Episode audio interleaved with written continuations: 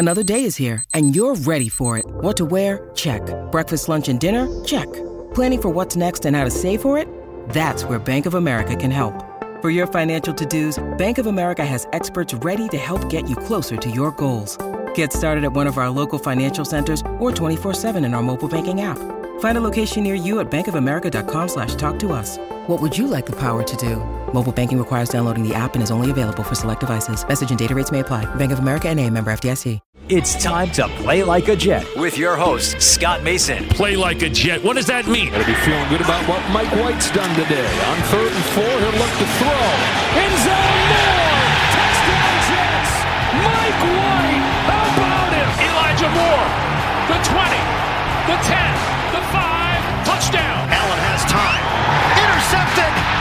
Sauce Gardner's got it. Breaking away. Garrett Wilson. Wilson, a big play downfield. Wilson still going along the sideline. He's not going to go down. Allen tripped up. He could not get past Jermaine Johnson. Oh, look at the speed of Breece Hall. He's done it again. Breece Lightning. 62 yards for the touchdown. Rodgers in trouble again, and he's sacked again by Quinnen Williams. What a beast, number 95 for the Jets. Listen, thank you. This is Play Like a Jet. My name is Scott Mason. You can follow me on Twitter at Play Like a Jet One. And it's time for another edition of the Jets 2023 offseason roundtable. Welcoming back a return guest, one of my favorite people to talk to because he keeps it real. He has no choice. There's cameras on him 24 hours a day. He never knows what's going to be on camera. So when he comes on the show, he has no choice but to say exactly what's on his mind. From the Real Housewives of New Jersey, Evan Goldschneider. Evan, thanks for coming back on the show, man. Thank you, Scott. Thank you for reminding me about the cameras in my house 24 7. well, there's one thing I want to bring up before we start, which is that we've talked about the Jets quite a bit, but I just learned that you are actually a better all around athlete than Tiki Barber. And so you need to discuss that on the show because I think people need to know Evan Goldschneider, Jets fan, is better than Tiki Barber, New York Giants Ring of Honor running back. Not in football, but pretty much every other sport, right? You know what? I don't want to sound uh, a little bit arrogant about it, but uh, but I was I was kind of tweaking Tiki back in the day. So um, obviously, I think he has me in football, but you know, I think I have the height on him in basketball. Um, definitely in soccer. My dad played semi-pro soccer. Uh, tennis. I was uh, I was grooming to be a pro tennis player back in the day when I was like 14. Golf, if you want to call it a sport. Um, so I think I have more sports than than Tiki, but you know, certainly I think he's hit a, a higher level in football than I could ever hit in any other sport. But uh, it was it actually it started with me kind of just uh, trying to make fun of Tiki, trying to make him one of the wolf pack on the show. So what we do is we usually degrade each other. So that was my way of kind of bringing him in. Um, and then one thing he can do a lot better than me is uh, we had him as as a pledge in one of the kind of the early times that we met him because we wanted him to be, you know, become full brother. And the only way to earn your brotherhood on the show is to really outdrink us. So we're doing two for one drinks.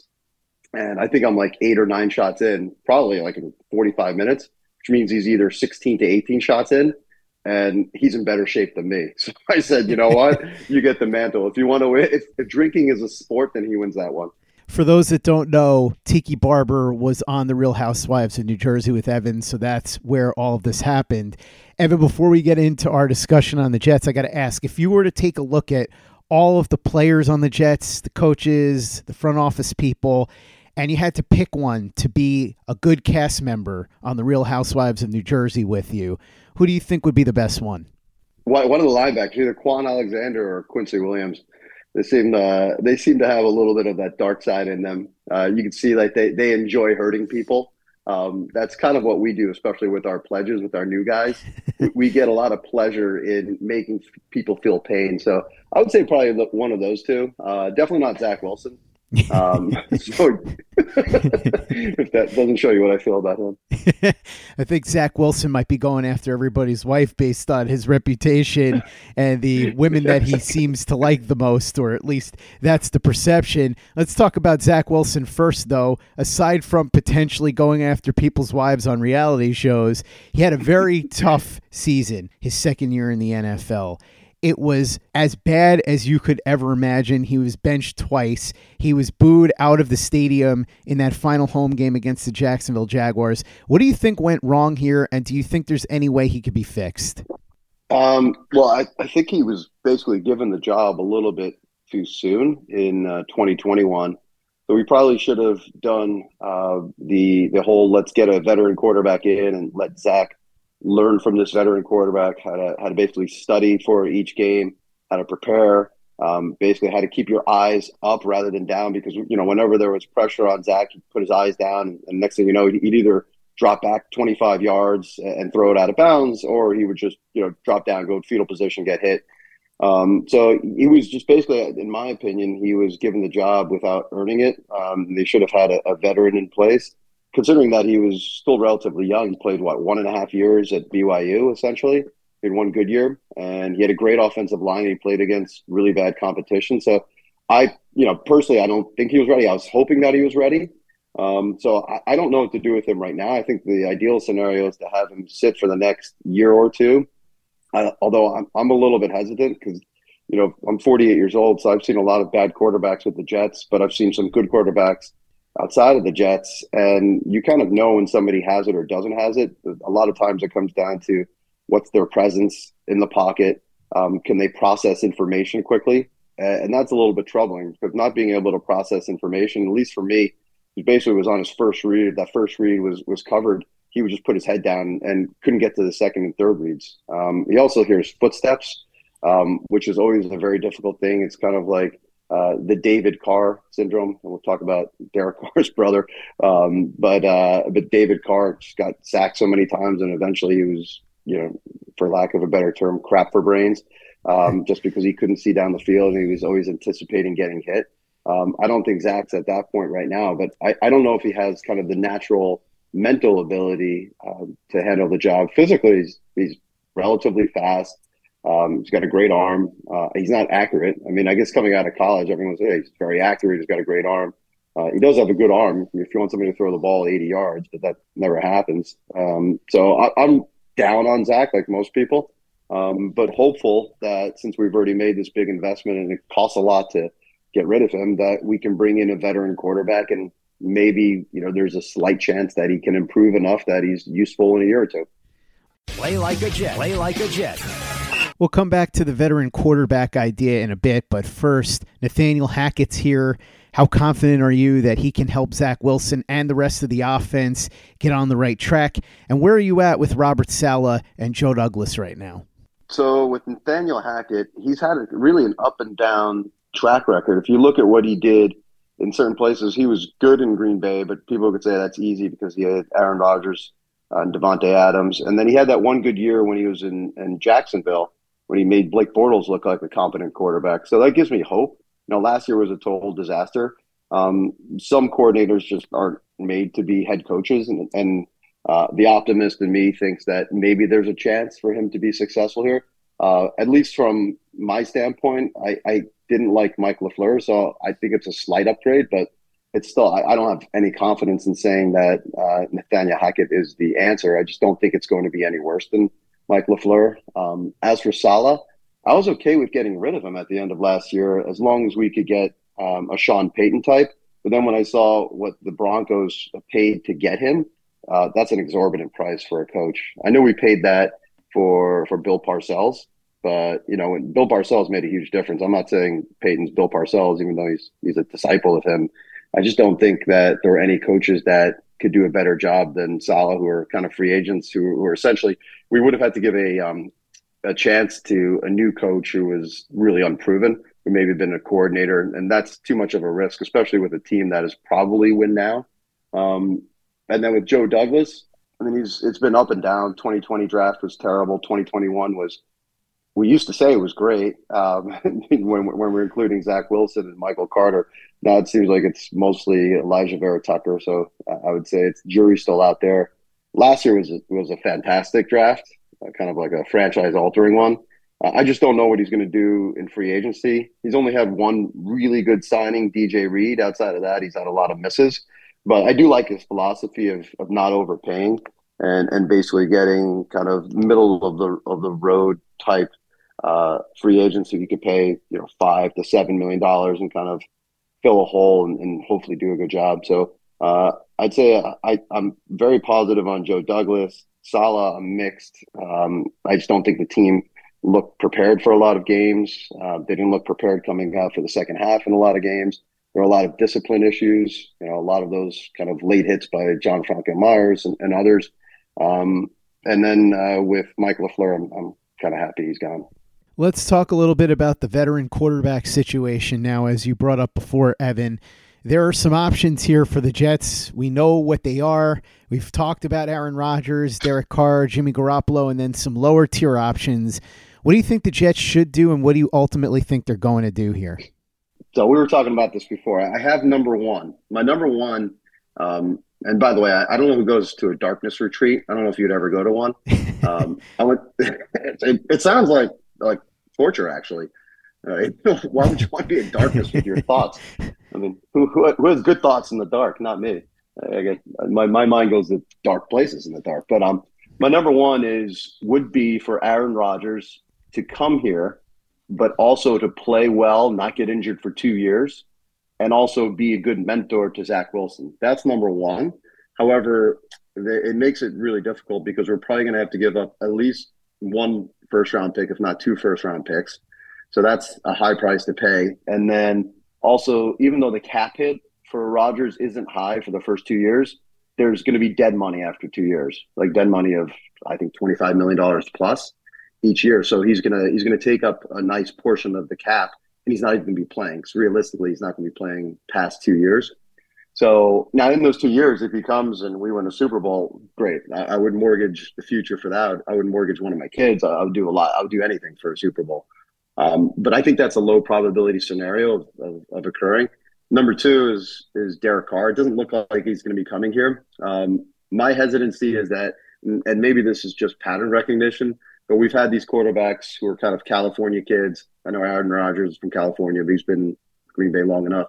Kind of the Mark Sanchez of the world and the Sam Darnolds, um, who when they come out east, you know, it's it's just kind of different. They're not they're not used to it. It's a different pace of life. I'm not saying that he won't be successful, but I'm not sold on Derek Carr. I'm not sold on giving him 30, 35 million dollars a year to be, you know, 15th or 16th best quarterback in the league. That would be, by the way, a huge improvement over the last 10 years, anything we've had, except for the, you know, Fitzpatrick year. Um, and then there's kind of a wild card out there that, and you might think I'm crazy, Scott, but I wouldn't mind if the Giants franchise uh, Saquon and we signed Daniel Jones. So if you look at what Daniel Jones did last year, he was really put up decent numbers with absolutely zero weapons. So there have been many years where we've had zero weapons, and you know we've had just terrible production from our quarterbacks. Imagine if Daniel Jones was on our team last year. Now probably have to sign him for you know four year, 140 million. But is that any different than Derek Carr or Aaron Rodgers? Like, uh, and he's young. He's in his mid 20s, going into what his fifth year. Uh, that would be my first choice. Also, as as a Jet fan, I'm jealous of all the Giants' success. Uh, take take away their their quarterback and at the same time have one for the next few years. I think with our defense and hopefully if we add some skilled position players, I think he could be the right answer. But you know that's uh, it's just hopeful thinking. Beyond the quarterback position, Evan, what do you think about where they should go in free agency in the draft? What they should do tinkering with the roster? There are some players they could cut to free up some salary cap space. Some guys they could extend. Quinnen Williams comes to mind. What are your thoughts? Yeah, I guess first on offense, since we talked about the quarterbacks, maybe we'll go to running back. I don't think I would do much there. I don't think you need to. Maybe bring in like an undrafted free agent to uh, compete in, in, case Breece Hall isn't 100%. Wide receivers is interesting. So a lot of people talk about uh, cutting Corey Davis, and I think we'd save, what, $10.5 million against the cap. Um, my problem is if we're going to bring in a new quarterback, who are we left with at wide receiver? We have Garrett Wilson and then a bunch of question marks. Elijah Moore, he's to me unproven. Denzel Mims is not good, and Braxton Berrios is probably going to be cut because he's expensive and he doesn't really do much. So wide receiver, I think I think we have to try to restructure Corey Davis's contract because when he's healthy, he's he's okay. He's not a bad number two or number three. Um, tight end, I don't think we need to do anything. I don't think we can get out of Uzomah's uh, contract. Uh, Conklin's okay, and then Ruckert hopefully plays a little bit more next year. Obviously, the offensive line. Um, to me, that's still a disaster, and I think you know AVT will come back. Question is, I, don't know if he's if he should be playing right tackle or right guard because there's a scenario where we put him at right tackle and then we just re-sign Nate Herbig and then we re-sign Connor McGovern, kind of to like the same deal he had before, keep Laken Tomlinson, hope for Mekhi, Mekhi Becton, and then you know we have uh, you know we'd have Max Mitchell who could back up and maybe sign a couple serviceable backups. Maybe that's an answer. I, I don't know. I mean, we'll probably take a, a tackle in the first round with number 13. So, I mean, you can't have enough resources on the offensive line, in my opinion, but I don't think we have to do that much in terms of free agency. Probably just sign some second tier guys um, and hope for Becton to come back, uh, re sign McGovern, um, probably re sign Herbig, and then I think we'll be fine there. Defensive line, I don't think we do anything. I think we actually we should cut Carl Lawson because we have enough depth, and I think he saves a lot against the cap. Uh, obviously, re-signed Quinnen Williams, and then in the draft, my opinion, we used to we used to be really good against the run. Remember the Jets? Like even when we had a really crappy team, we're, we're always good against the run. This year we were terrible.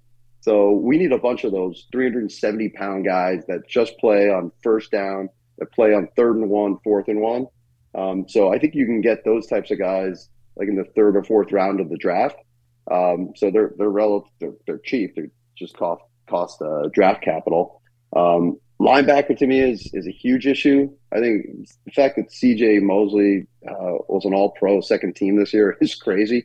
Because um, I used to always, I mean, I always see him basically trailing tight ends. He can't he can't cover anybody. He's decent against the run, but uh, he's getting older. We need to restructure his contract. It's a it's you know if we cut him, it's still a pretty big cap hit.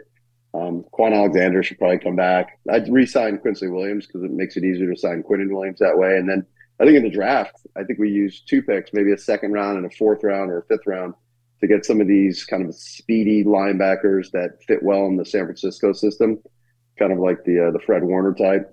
Uh, cornerback, that's like one of the rare positions that I love. We're probably we're not top three cornerbacks in the league. We, we might be number one with Sauce, DJ Reed, Michael Carter. So I think we're fine there. And then safety obviously is is a huge issue. Uh, I don't know what we do with Jordan Whitehead. That one I don't really have a strong opinion either way. I think we saved seven million dollars if we cut him, but um, we need some new blood there. Um, you know, obviously Ashtyn Davis, like he should be pumping gas next year. Uh, Lamarcus Joyner, happy retirement, get lost. Uh, Tony Adams, I'm not sold on. Will Parks, special teams guys. Uh, we need two brand new safeties. Maybe we get one. Maybe that's our splash in free agency, like a Jessie Bates type, and then draft one as well. Um, and then special teams, the only person that I really despise is uh, is Braden Mann. I can't stand him. so uh, I mean, no, nobody talks about. Everyone talks about his kind of gross yards per punt or whatever, however they phrase it. And we're like, it's decent, but his hang time's like two seconds. So uh, there's there's no way we can ever cover the punt. Like it's it's unbelievable. His net must be terrible. Um, he shanks one every game. Like he's just he's unreliable.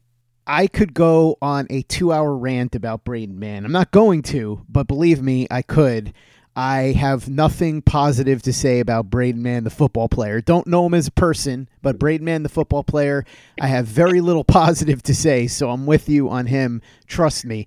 Yep. Last question before we run, Evan. I want to know what your thoughts are on where you think the Jets are going to be when we have this conversation again next year. Do you think that Joe Douglas and Robert Saleh will find a way to get them over the hump and they'll break that streak of no playoffs? And also looking back at 2022, what disappointed you the most and what excited you the most about the future?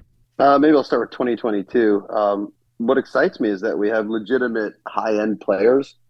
So it's nice to have good complementary players that are kind of borderline all pro. That's nice. But when you have the real highest end, that gets me excited because when you look on defense, for example, and you have Sauce Gardner, who is arguably top three cornerback in the league already, that's great. Quinnen Williams uh, is top two at, at his position as well. It's probably him and Aaron Donald, maybe Chris Jones.